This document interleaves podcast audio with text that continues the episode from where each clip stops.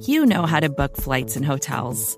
All you're missing is a tool to help you plan that unbelievable travel experience. That's why you need Viator. Book guided tours, excursions, and more in one place. There are over 300,000 travel experiences to choose from, so you can find something for everyone. And Viator offers free cancellation and 24 7 customer support for worry free travel. Download the Viator app now and use code Viator10 for 10% off your first booking in the app. Find travel experiences for you. Do more with Viator.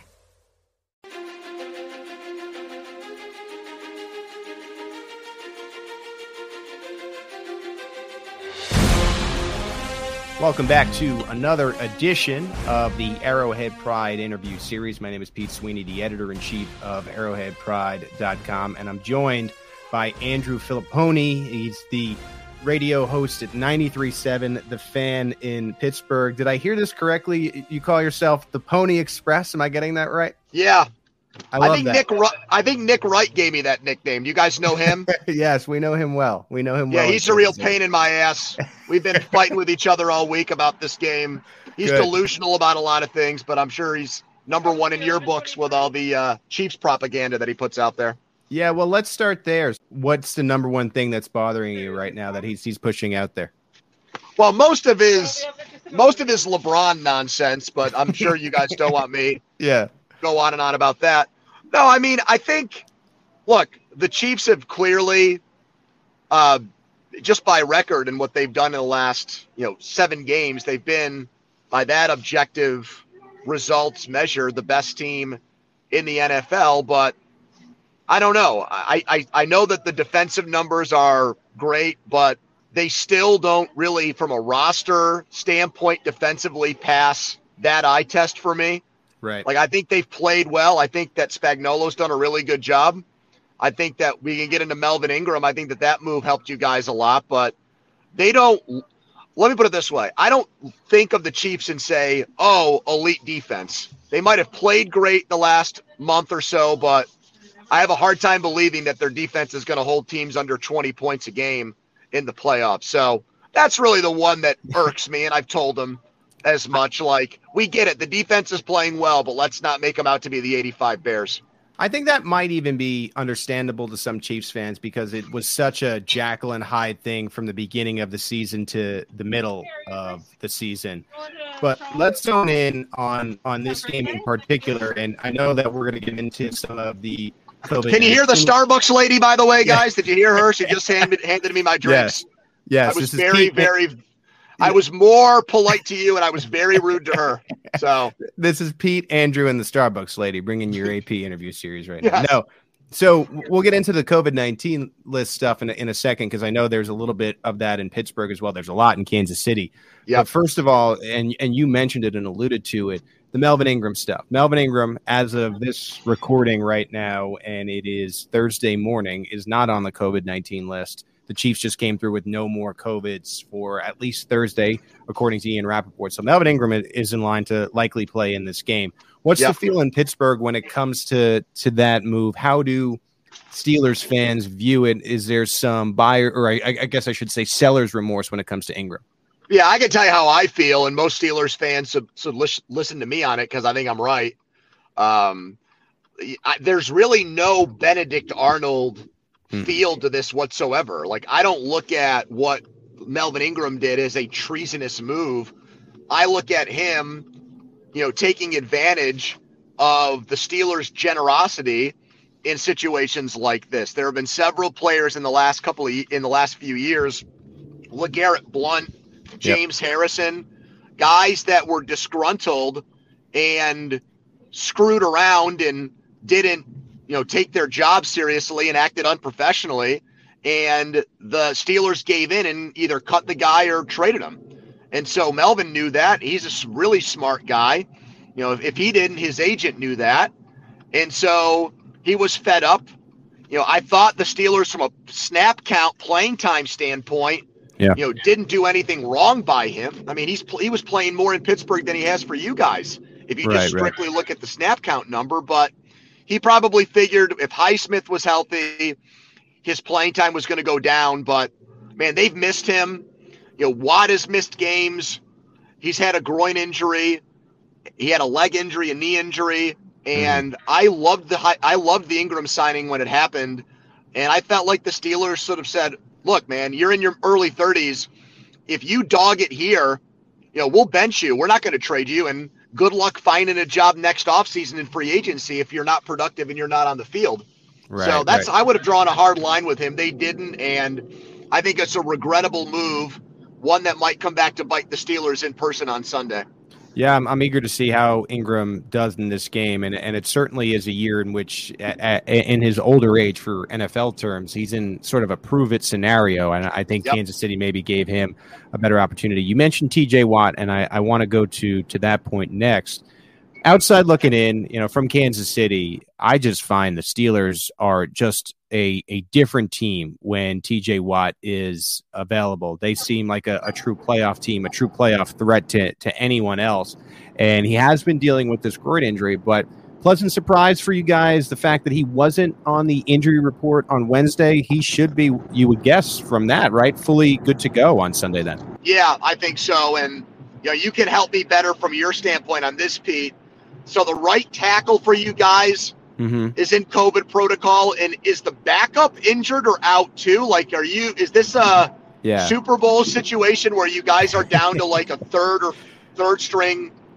Yeah, I got to. Am I right about that? I got to caution you here. We, we don't talk about the Super Bowl. You know what I mean? But uh, oh, no, sorry. no, yes, no. It's uh, it's down to the third right tackle. So right now it would be Lucas Niang. He entered the COVID protocol this week. The backup would typically be veteran Mike Remmers, but he's been on injured reserve for a while. In the meantime, yep. the backup had been Andrew Wylie, who has a number of starts. I believe it was four or five starts there. So the Chiefs have someone that has played four or five games at right tackle to fill right. in if Niang is unable to go. But that still, yep. when you think about Wylie versus Watt, is yeah. not an ideal situation. No, that would be the, the correct answer. Yeah, that's why I think that's really where the game has to be won for the Steelers is that they have a defensive player that 17 and a half sacks, most in the league, and he's missed games and he's come out of games with injuries. When he is 100%, he is on the level of Aaron Donald and J.J. Watt in his prime as a game wrecker. And they're double teams. There are chips. There are tight ends that help out. There are running backs. I mean, they throw everything at the guy. And as long as he is not dealing with something that's limiting him from a physical standpoint, he's a monster in every game.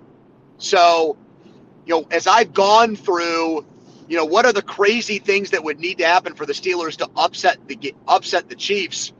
I hmm. think the one that is the most plausible is that Watt just blows up everything Kansas City tries to do from a deep, from an offensive standpoint. The guy has a forced fumble, a few sacks, and he just makes that offensive line and Patrick Mahomes' life miserable, and it affects Andy Reid's play calling in the game. So he is the numbers don't do it justice. He is, in my opinion, right now the best defensive player in the NFL, bar none.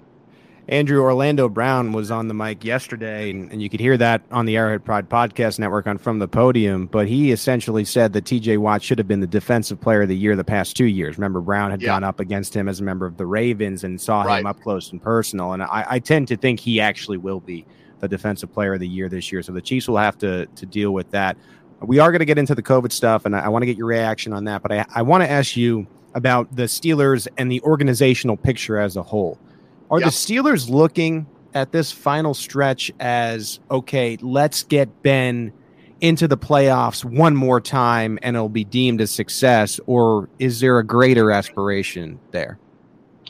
When he returned, it was the idea was let's send him off better mm. than the image of him crying on the bench next to Maurkice Pouncey yeah. after getting embarrassed at home in the wild card round by the little brother Browns. So that is the internal expectation for them in 2021. If you look at it that way, it's to win a playoff game.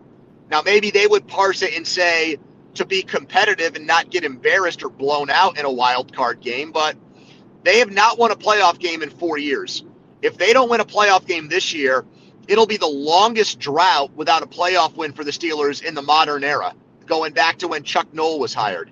I mean, that's the type of right you know, other organizations of five years might not seem like a big deal, but it is in Pittsburgh when winning is an institution and the standard is to be a Super Bowl contender.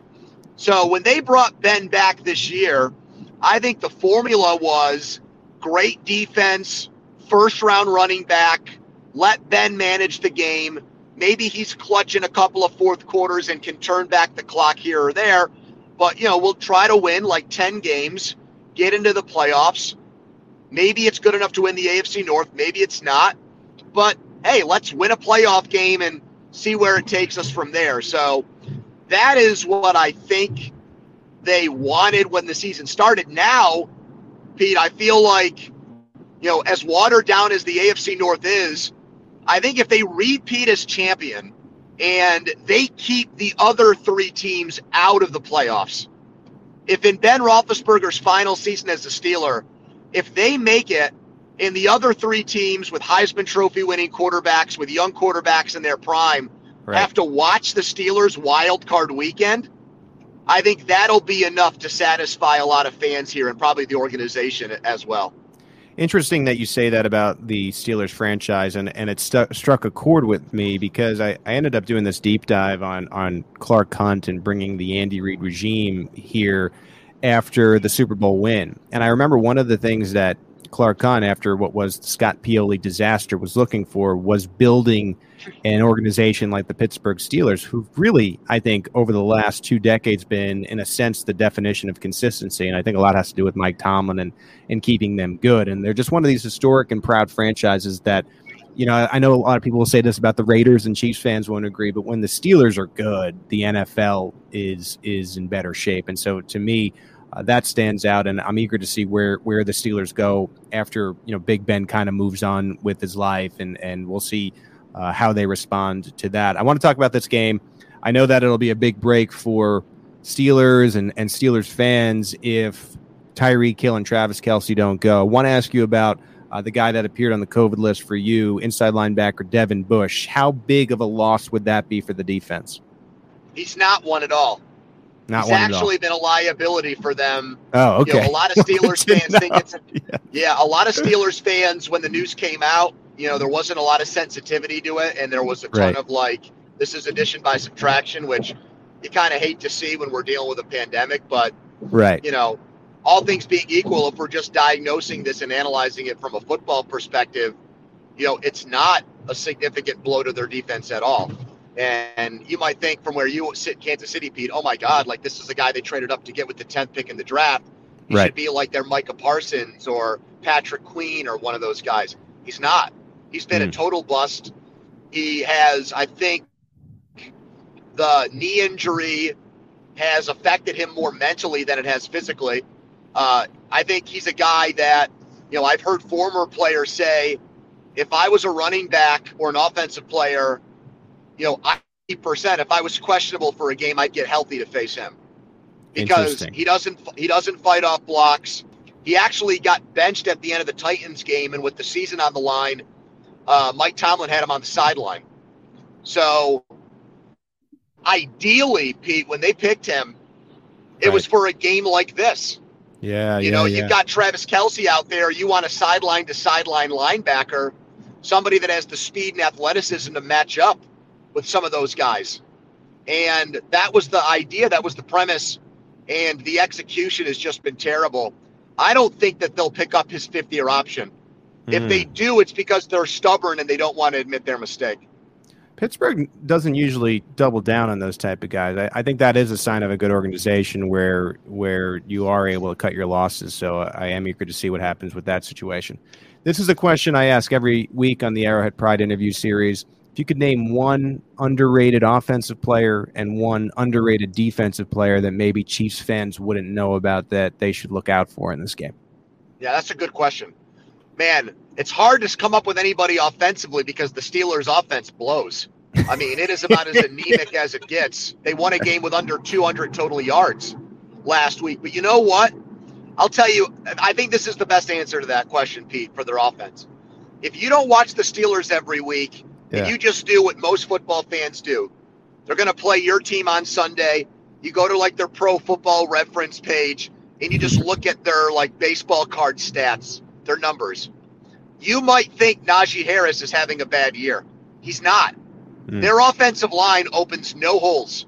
I've mm. never seen a Steelers running back in my life look better, averaging three yards a carry.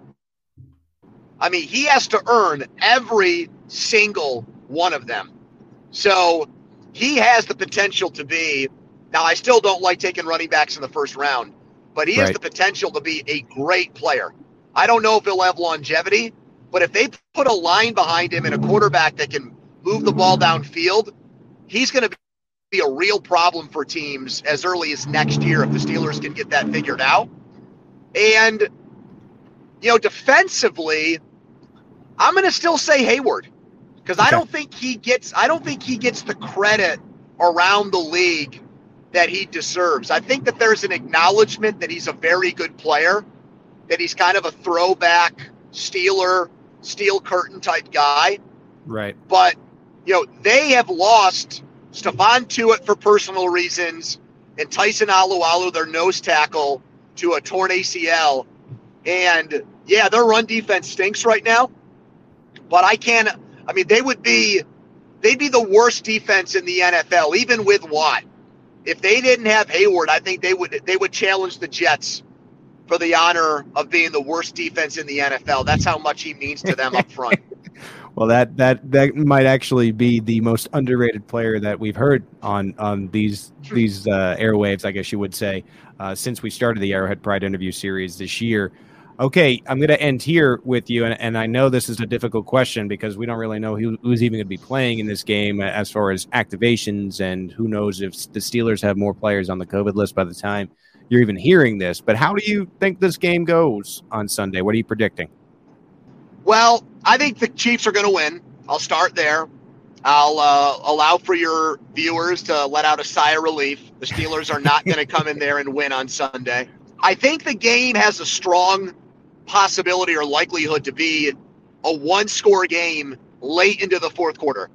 And I say that because, you know, the Steelers' defense, running backs, whether it's Foreman in Tennessee, who's a backup and journeyman, or Dalvin Cook the week before that at less than 100%, if the Chiefs just come out and run the ball in this game, Right. They're going to destroy the Steelers. Yeah, the, the, yeah, Clyde yeah. Edwards-Helaire, you name it, whoever. I don't know that the Chiefs are going to commit to the run that way. So uh, if they want to throw it 40 times, I think they'll keep the Steelers in the game. All right. Well, you heard it here first. The Chiefs should be running their offense through Clyde Edwards-Helaire. Maybe if, if Hill or Kelce's even on the field, it sounds like that's probably the way to go with the way the Steelers' run defense um, has looked this, this season. All right, Andrew. Uh, we appreciate uh, a lot of the insight. It's Andrew Fillipponi of 93.7 The Fan in Pittsburgh. We thank him for joining us on the Arrowhead Pride interview series.